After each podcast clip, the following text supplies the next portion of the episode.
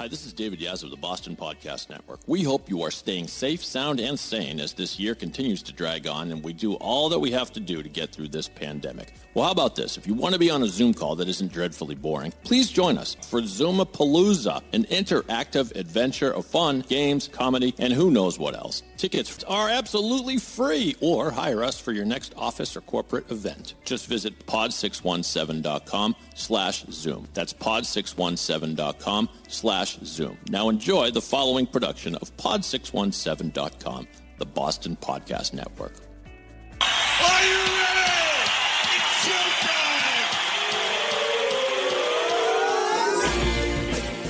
From the Pod 617 studios in Westwood, Massachusetts, it's the Boston Podcast with David Yaz and a rotating cast of characters from Pod 617, the Boston Podcast Network. This is our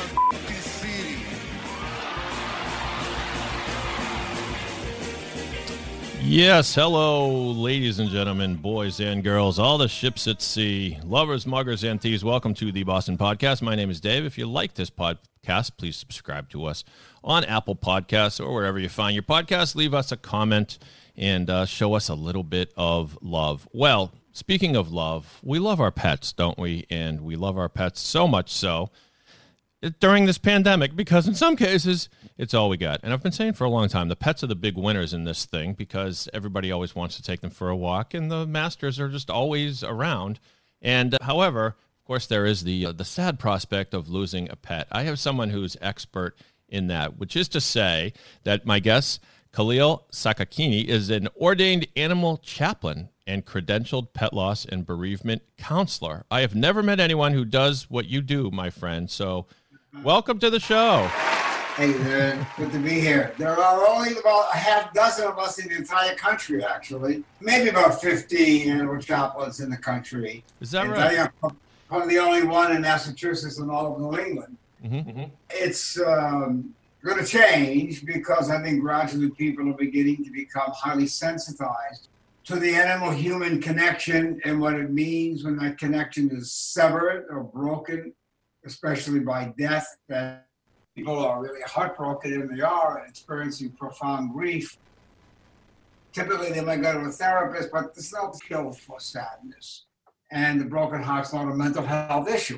So they're stuck. All the stuff that we would have for us as human beings when someone we love dies, a funeral, a celebration of life ceremony, 40 day mass if you happen to be a religious person, Mhm. people coming to the door with casseroles. Doesn't happen with an animal. Right. And yet, recent statistics have shown that people feel more bereavement and more pain at the death of an animal companion, their pet, than they do with a living relative, a friend, even a parent. And the reason is not so complicated because in our human relationships, it's difficult. We have betrayal, we have anger, we have frustration, regret. But it's a mess. Mm-hmm. But with our animals, it's like uh, the closest you can get to kind of pure love. And I think Andy Harvey once said that animals have souls that the Dalai Lama would envy. Mm-hmm. So with that kind of connection, you can see where the anguish and the pain is so great. Why do you think that? What do you think the Dalai Lama meant by that? Souls that other people would envy. I, think our, I mean, Dalai Lama is a human being. I, well, I guess supposedly a Buddhist, you would perceive the Dalai Lama as an incarnation of, of the of the divine Buddha, mm-hmm. ultimately, the Atman.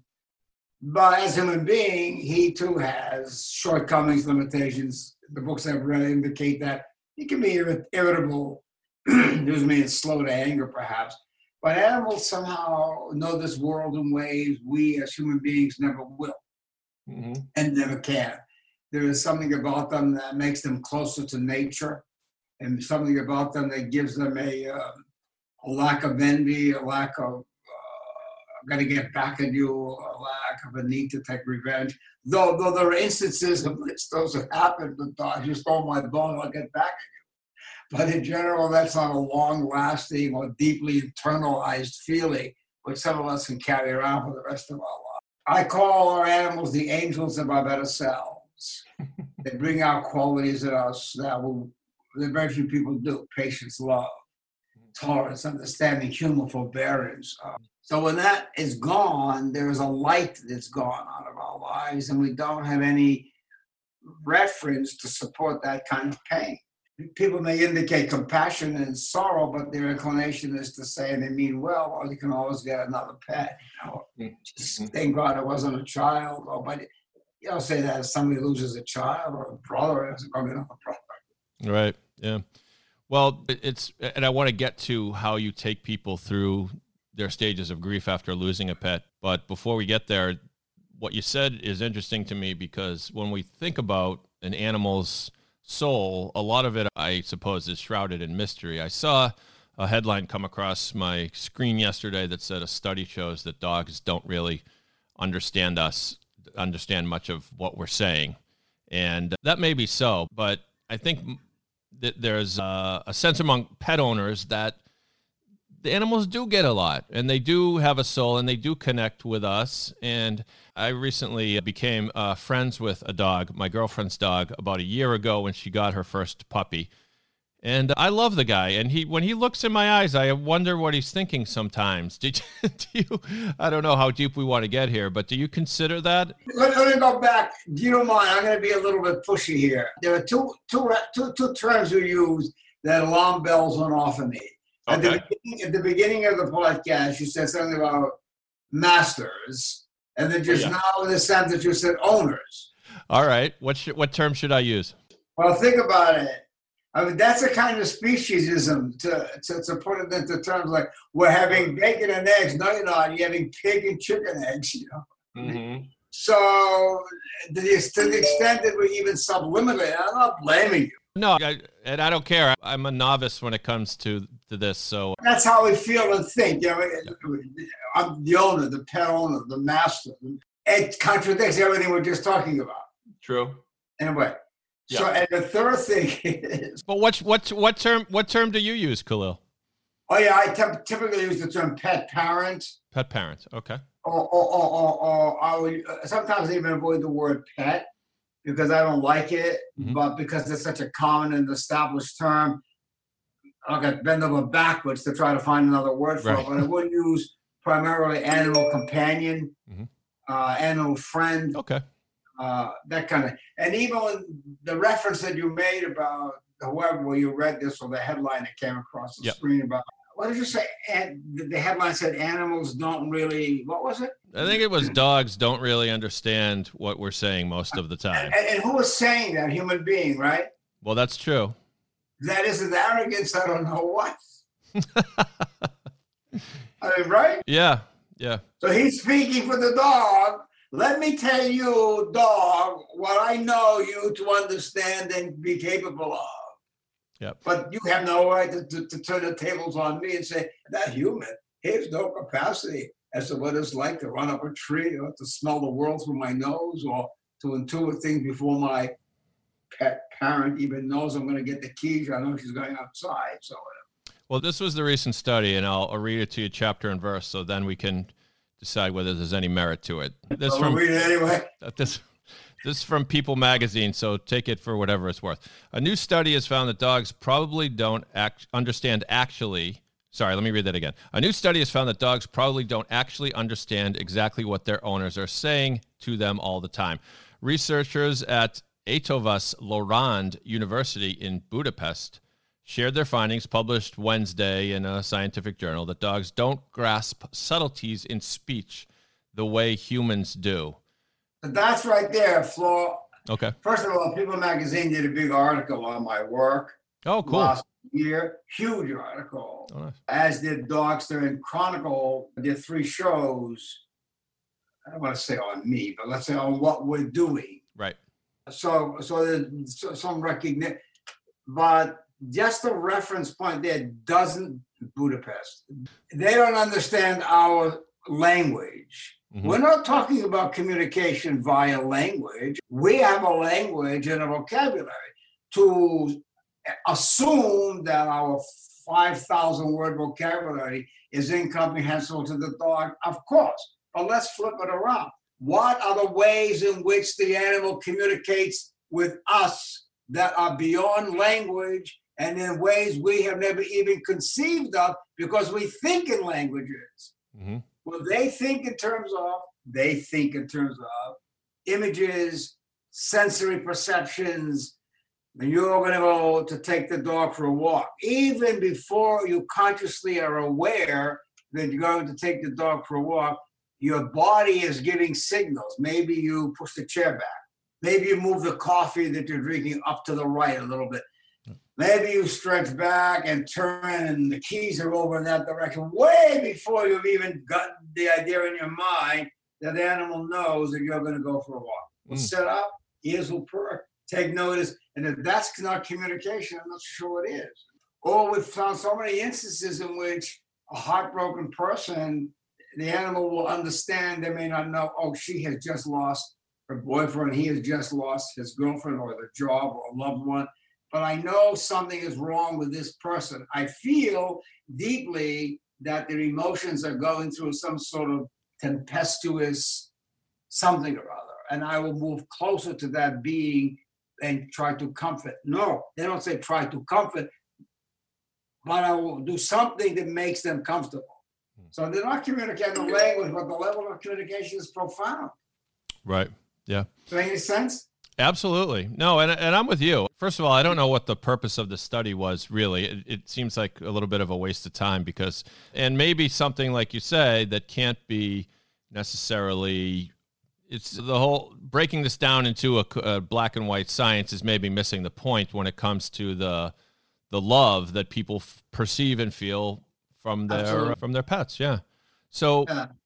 so tell us when when someone loses a pet and they their companion and they come to you what's the first couple things you want to advise them about it, it's it's obviously we think of it a, a certain way with spiritual people who help us heal after we lose a loved one but how is it different for pets and tell us about your method tell us about what you do Right. typically someone will call or email. Uh, if they call, you can barely understand them because most of the time they're just really sorry. Other times you can feel the tension in the restraint. They're choosing the words carefully. They don't want to slip. They don't want to go off the deep end. Sometimes they'll send a long email. Usually it's, I just lost my dog yesterday, or, or, or I, I lost my cat or my bunny a year ago and I'm still feeling pain and I don't know what to do with it. To go back again to a comment you made just a couple of minutes ago, absolutely don't give advice. I never give advice. I never try to fix anything because nothing's broken.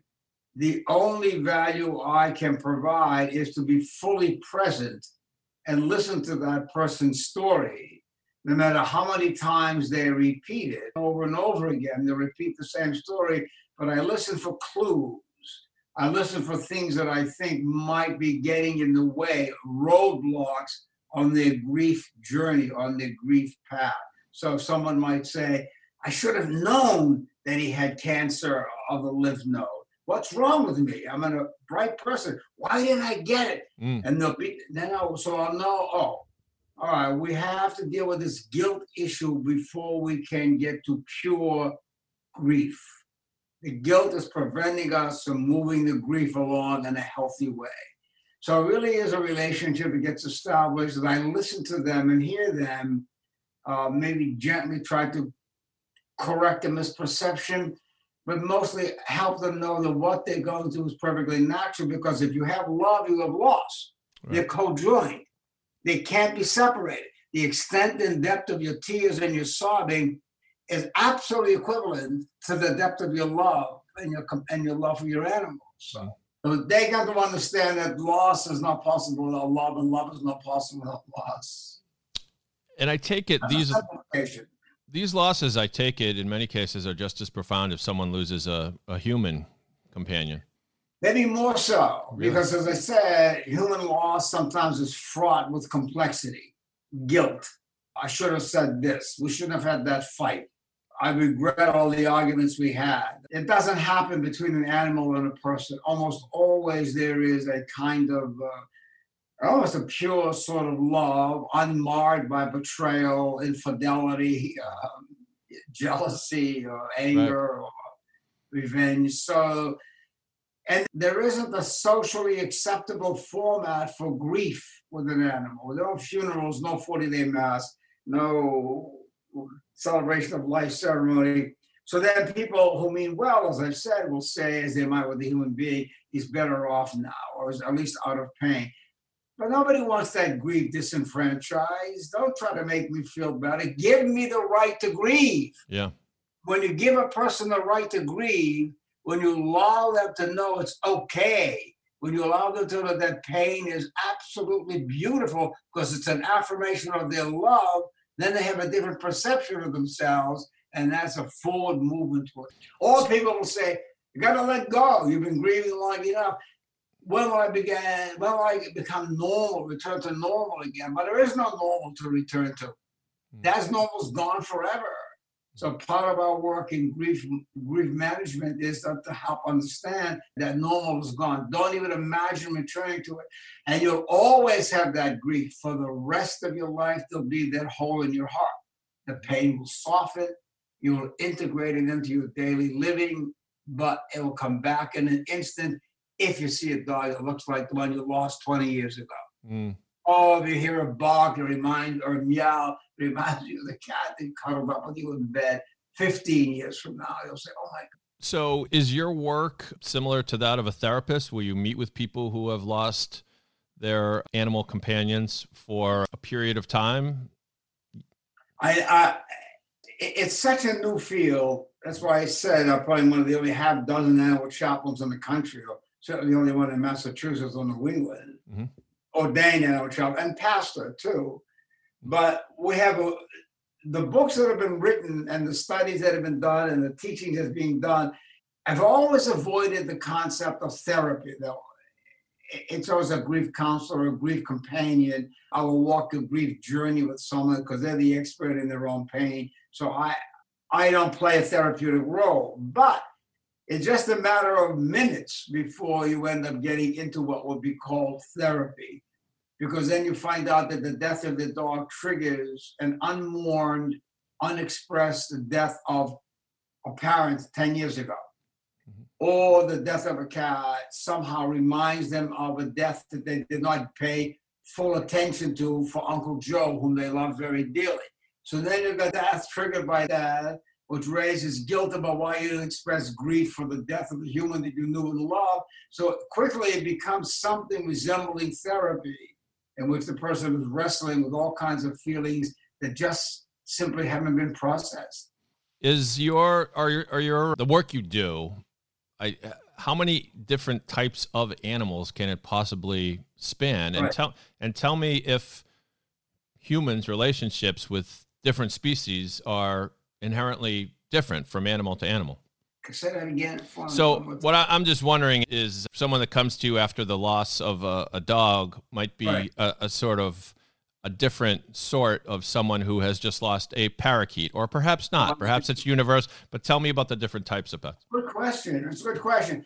I, ha- I haven't had a parakeet. I Okay. had a bunny, a horse, and mostly dogs and cats. Okay. But but I never really noticed the difference, except because what I'm feeling really is the grief or the loss or the love, and the need to figure out what to do, how to live without this being I love with all my heart and soul. So obviously, when it comes to something like euthanasia, knowing that this horse has been euthanized has almost visually and therefore kinetically at the gut level, that's an image.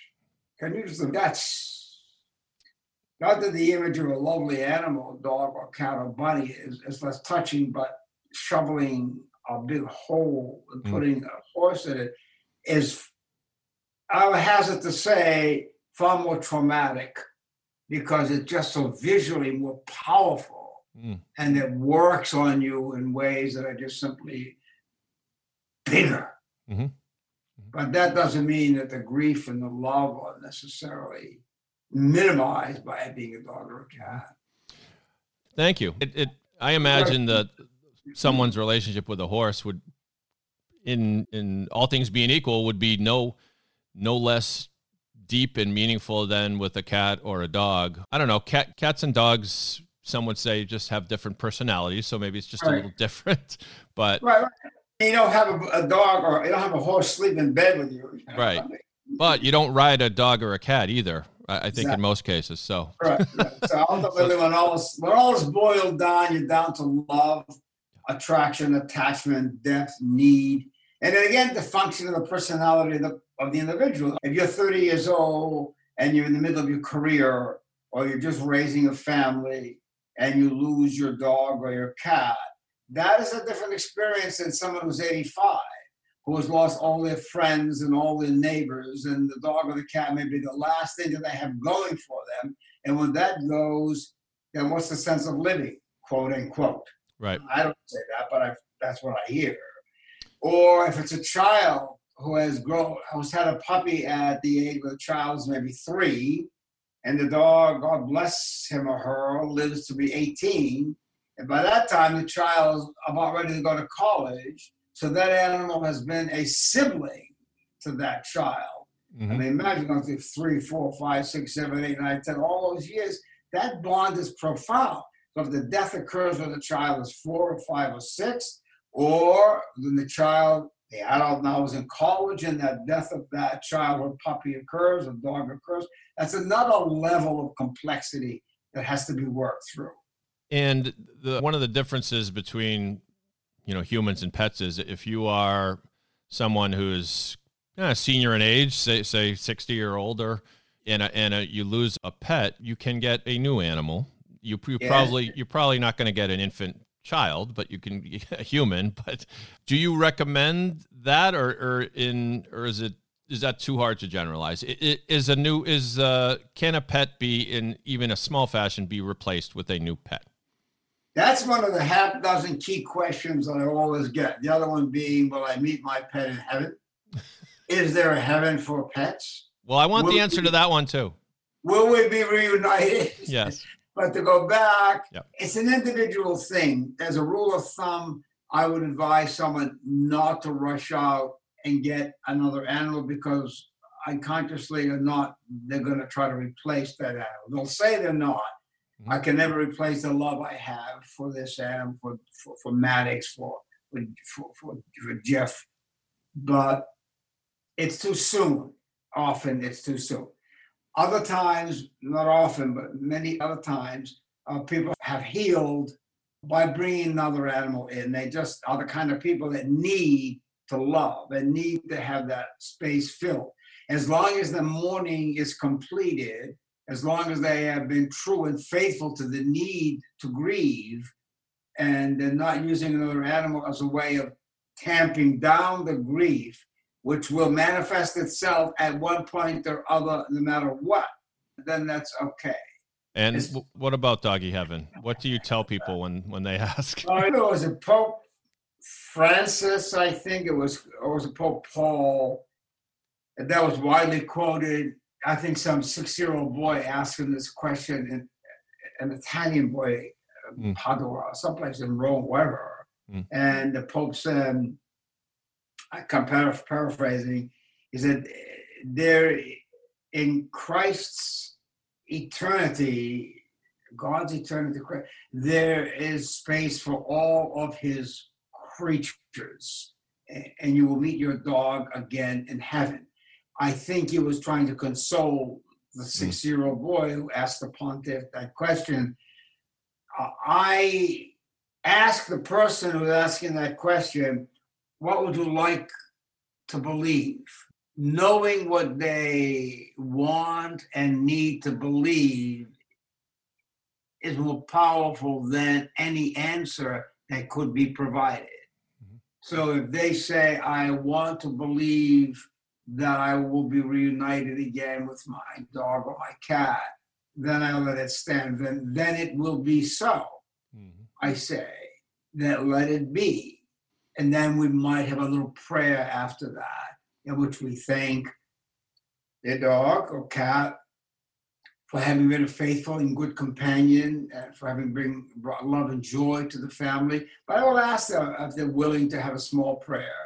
And of nine out of 10 times, it's always yes, please, regardless of what their religious background might be, because there is this feeling that if I affirm this spiritual nature of the love that we shared, that in a way affirming that we will meet again in some spiritual plane.